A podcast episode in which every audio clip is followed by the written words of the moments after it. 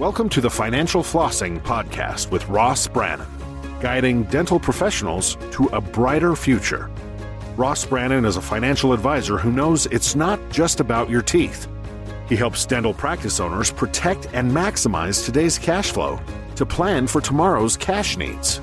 Find him at rossbrannan.com. On the show, he brings together experts to help dental professionals looking to make smart money decisions to grow their income, turn their retirement goals into reality, and improve their lives. And now, here's your host, Ross Brannan. Welcome to the show. My guest today is Levy Barlavi. Levy is a healthcare attorney from Los Angeles, California, who has won several awards, earned several speaking engagements, has been a great help to dentists throughout his career. Levy, welcome to the show. Thank you, Ross. Thanks for having me. So you have a a very unique experience. We we hear about, you know, I'm in Florida, you're in California, but every other billboard in Florida is a personal injury bill attorney billboard. And you, you see, you know, the litigators in movies and things like that, or the criminal defense attorneys, but you don't hear about healthcare attorneys a lot. But as a guy who works with dentists, I see a tremendous need for it. So tell me a little bit about what a healthcare attorney does. Well, it's a broad term. You know, specifically for me, I help doctors with their business transactions. So I help doctors in different verticals uh, with startups, acquisitions of practices, sales of practices, private equity, joint venture agreements, basically all the business contracts associated with a dental practice or other type of healthcare practice. I assist them in negotiating them and drafting them for those big deals that they get involved in throughout their career. And so one of those things is like entity formation, correct? Yeah. So if you think about it, when you're starting a practice, you got to answer, ask a lot of questions for yourself. What type of entity am I going to use? What type of large commercial agreements do I have to sign up for, like a commercial lease agreement? This is especially critical for dentists. And so I will work with client on helping them set up the framework for their practice to be successful in the future and then also assist them with the financing because they got to get financing in order to start up a project or put them in touch with the right people who are going to help them get that project off the ground.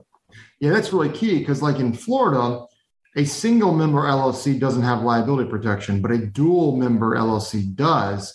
And so these are the types of things that you're going to help them help them do. Should it be an S corp? Should it be an LLC? Should it be a C corp? Based on the situation there. So, how did you get into this space? It's not something you hear about like in law school. It's like usually it's like a real estate attorney, defense attorney, or you know the personal injury attorney or, or the prosecutor or something else. How'd you get into this space? Yeah, I, I took a pretty circuitous route to get here. So I didn't know that I was going to be a deal attorney or healthcare attorney when I went to law school at Georgetown. When I came back to Los Angeles, where I live, I started working in uh, defense litigation, employment litigation matters, and it just wasn't my cup of tea. I just did not enjoy it. I thought the process was uh, poorly constructed, it didn't lead to good outcomes, um, and I didn't like the work that I was doing. I come from a large family of healthcare providers. I have a sister who's an OBGYN. I married a dentist myself. I have other doctors, cousins who are doctors. And so when I decide to go out on my own, as you do, uh, if you go on your own and you're not specialized, you end up doing a lot of different types of work.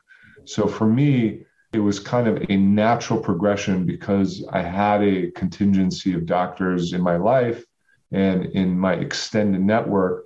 And once I went on my own, they started asking me to review their contracts. Hey, I have to set up a corporation, about to buy a practice and the, the light bulb kind of went off for me and i said this sounds interesting. So i did a lot of learning postgraduate learning on business transactions and the nuances of healthcare transactions. And that that was kind of the nucleus of the practice a couple years after i started. And it kind of, once i knew what i was going to do it kind of took off from there. Wow. It's really interesting. And sometimes it takes a while to find a niche but once you find a niche it's so critical just to to dig down in that thing and it, it just takes off. So let's talk a little bit about why I need a healthcare attorney if I'm a dentist. And you know, most people like, well, you know, I can read a lease, or you know, I can go online and set up my articles of uh, organization for my LLC or whatever. Why do I need to hire a healthcare attorney?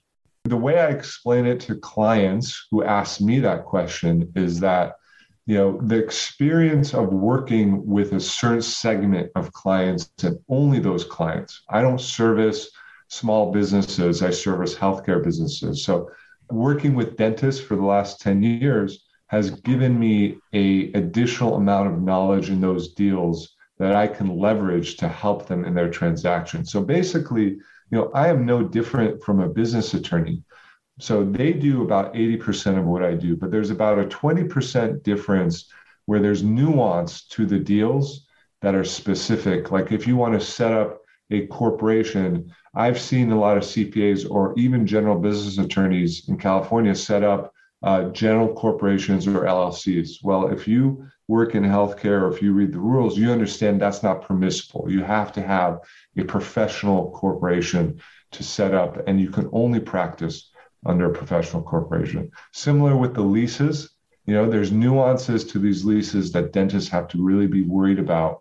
That is a difference between setting up a dental practice versus a store that's just going to sell widgets. So we're really, really concerned about relocation clauses in the lease.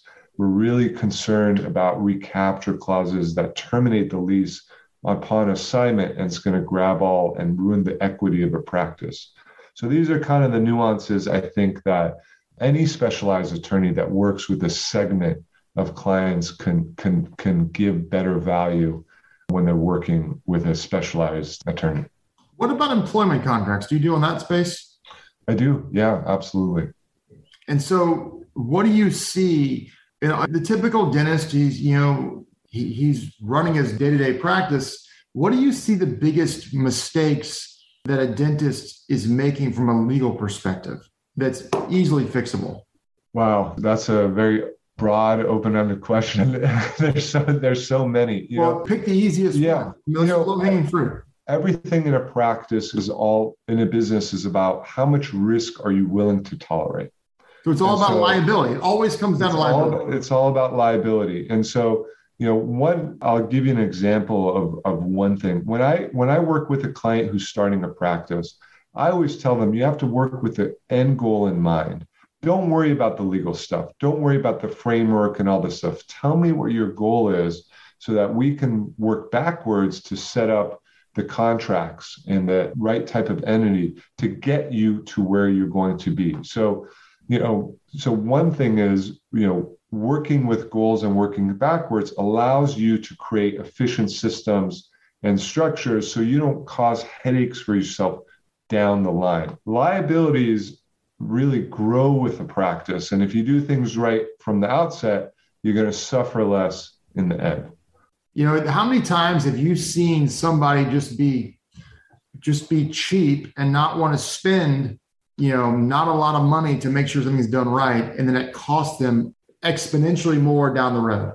Yeah, I mean, we I, I did a lease a few years ago where in the lease agreement there was a relocation clause. What this is basically, it allows a landlord to unilaterally relocate a practice to any space in the building that the landlord wants. And this oh, particular relocation clause didn't have anything that would mitigate for the amount of build out the dentist put. It, you know, it could cost three, four hundred thousand dollars to build out a practice, or the size, right? If you're a six-op practice running at full speed, and all of a sudden you're going into a space that only allows for four operatories, you know, do the math. That's a significant hit on your gross revenue. So we were able to get that relocation clause out. That clause specifically wouldn't be as significant for someone who's selling shoes because they just put shelves and boxes you know, in the back, and they're fine. But for a dentist who has such capital investment, well, three months in, the landlord, not knowing that they agreed to this, tried to relocate my client. Oh wow! And and so if we didn't have that clause in there, you know, that client would have suffered an enormous headache in terms of the costs of doing business with that landlord. That would have easily been a hundred x 100x the amount of money you were they paid you yeah. and the cost it would be 100 100x yeah if you're spending a few thousand dollars i always tell my client you know just look at a lease if you're spending 70 80 thousand dollars a year on rental payment. You multiply that by the year of the lease, 10 years. That's an $800,000 investment. You know, a few thousand dollars to have a set of eyes that's specialized to look at it and protect you is really just an insurance policy. I don't begrudge actually clients I don't you know who who don't want to spend the money so long as they know and they've baked in the risk for that somehow in their business plan moving forward. So, you know, it, it's to each, they have to figure out what they're willing to tolerate in a business. That makes perfect sense. Let's talk a little bit about buy sells, buy sell agreements. Uh, I see those a, a decent amount with, with when you're dealing with partners. How often do you see partners who just don't have a buy sell and you have to go kind of clean that up? Often, often. So, you know, we're talking about an agreement that's going in a partnership when we have a group practice between the doctors, the partners, that protects their equity stake so that the practice can't just be split up or a partner can't sell to someone else or mitigates for the risk of a partner dying by funding insurance. So you have a lot of these out there, especially, you know, a lot of doctors when they're starting a partnership, their friends, their colleagues, they just came out of dental school, they're two, three years out they're on the same level in terms of financial wealth, same mentality. And so they just assume based on their good relationship, they can maintain it. But what happens is over the course of the next 10 years of a doctor's life, going from 27 to 37, they have kids, you know, they have uh, marriages. Those marriages might break up. They might have suffered disabilities. And so where they started kind of on the same plane, they've kind of diverged in their life and those outside factors affect the business and so the buy sell agreement is really the roadmap to mitigate for those issues moving forward so that you're not suffering like we said when those things happen and you've said to me um, offline that you know partnerships can be challenging they they start off well typically but you don't typically see a 30 or 40 year partnership so if you go into a partnership, you just need to be honest and realize it may not last forever, right?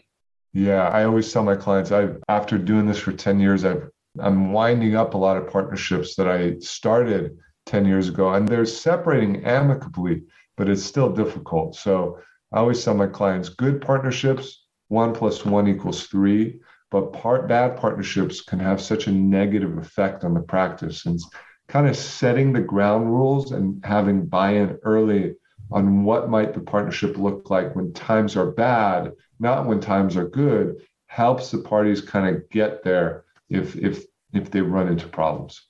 Yeah, that's good insight right there. So let's talk. Change gears a little bit about DSOs. Everyone wants to talk about DSOs now. It's the it's the elephant in the room. If there was ever a time to have a healthcare attorney, it would be when you're selling to a DSO. Correct? Yeah, Absolutely. That's where you get into, uh, you know, whether you're setting up a DSO or selling to, there's so many uh, compliance rules regarding the corporate practice of medicine and how to properly um, have non-clinical clinical partnerships or sell to DSO. Um, selling to DSO particularly, and you know this because we discussed it, it can be particularly difficult for seller doctors if they don't appreciate uh, the level of complexity and the process and what the end result is going to look like after they've uh, made their exit. Yeah, it, it's you know, as you said, the level of due diligence is is substantially more than if you know I was a dentist and I was selling my practice to you as a dentist. Uh, you know, you're going to look at just a handful of documents, get a feel for it, but it's it's literally like a financial body cavity search when you deal with a DSO. Yeah, yeah. You know, when my sellers, you know, a lot of sellers in the business get very enticed by the multiples that a DSO can offer. And that's great. You should maximize your exit plan, but you have to also appreciate a DSO private equity company that goes into a practice is going to be far more uh, detailed in terms of what they're asking and their due diligence with your financials than a doctor buying a practice. So that's one of the first obstacles. And that just gets multiplied throughout the deal. The deal's more complex. And then you will be expected as a doctor seller to stay on with that DSO for you know three to five years. There might be earnout uh, requirements depending on your employment. So you might not get your entire cash consideration on the sale. And so if you're not prepared to stay in your practice and as an associate and see it changed by this new management company and you can't stomach that, those three years are going to be very difficult. And I've had many situations where doctors, you know, they want out after year one, but their payout, their total consideration, part of it's tied to their continuing employment. So, you know, you might not realize the total gain at the end if you're not prepared to meet those commitments. I know I know doctors who have sold to DSOs at a ridiculous multiple, but after 90 days they walked away because they hated it so much. So they ended up getting that multiple they only got 75% of because that's all they had. And yeah. so the multiples can look pretty, but these are very shrewd companies and you know there is a lot more to the story than just the dollar bills that are promised. And in my experience, many times, I mean, this is a in my experience typically a four to five month transaction, and slowly but surely they can whittle that price and that multiple down where you were promised X, and by the end of the day you're getting like maybe 85% of X, and, and that that can be a challenge for sure. Yeah, absolutely. So, you know, if I'm just starting out as a dentist, you know, and I, I, don't have two nickels to put together, but I've got a big student loan balance and I'm trying to trying to go be start my own practice and basically leverage up with the bank, you know, and I what are the things that I really need to look for in the legal world? Well, I mean, yeah, uh, uh, first the non-legal portion of it. The great thing is that these dentists can get 100% financing on their projects because they're good as gold. The default rate on these loans are a fraction of a percent, but they still have to budget. They still have to figure out their cash flow, their burn rates. Talk to someone like you to help them get those things in that, in order. But from a legal perspective, I always talk to clients, and I you know I get calls from clients who want to help with the startup or acquisition and are telling me what they need. And i always listen to them and then take a take a breath to you know just stop them for a second and say don't worry about the legal components. First talk to me about your goals because i like to look at the goals backwards. So we want to set up a framework whatever it is that's going to help you succeed towards those goals because what ends up happening is if you set up the legal framework the wrong way and it's not synchronized with where the doctor wants to be, it's just going to keep compounding and causing headaches later. So, for instance, you know, if I have a doctor that wants to be a multiple practice owner, right? You know, I will set up a different entity for each one of those practices because we want to keep the liability separate. We want to keep the accounting separate so that if they want to unload one of them, um, it's not all housed in one corporation, which is going to make the sales process with that buyer much more difficult. These are questions that you can't really appreciate until you start thinking about the vision the goals first, and then you start in terms of the business plan and the legal structure. That makes perfect sense. So, what do you see? I mean, you've been doing this a long time and you see a wide variety of things, but what, in your opinion, what's the biggest risk that these that these dentists are unknowingly taking in getting into practice ownership yes you know it's it's completely non-legal related it's it has some more to do with them i think that the success of any business owner and dentists aren't excluded from them is knowing what you not know, knowing what you don't know and having self awareness about where your skills are at. And so I see a lot of dentists go into practice ownership because they feel like, you know, their friends are doing it or they go in they want to become a DSO multi-practice owner because that's where the downward pressure is coming at. But they don't know themselves very well or they don't know their skills or they don't know what they don't know. The most successful dentists are the ones who can identify where their golf and knowledge is and then find the right team to help them.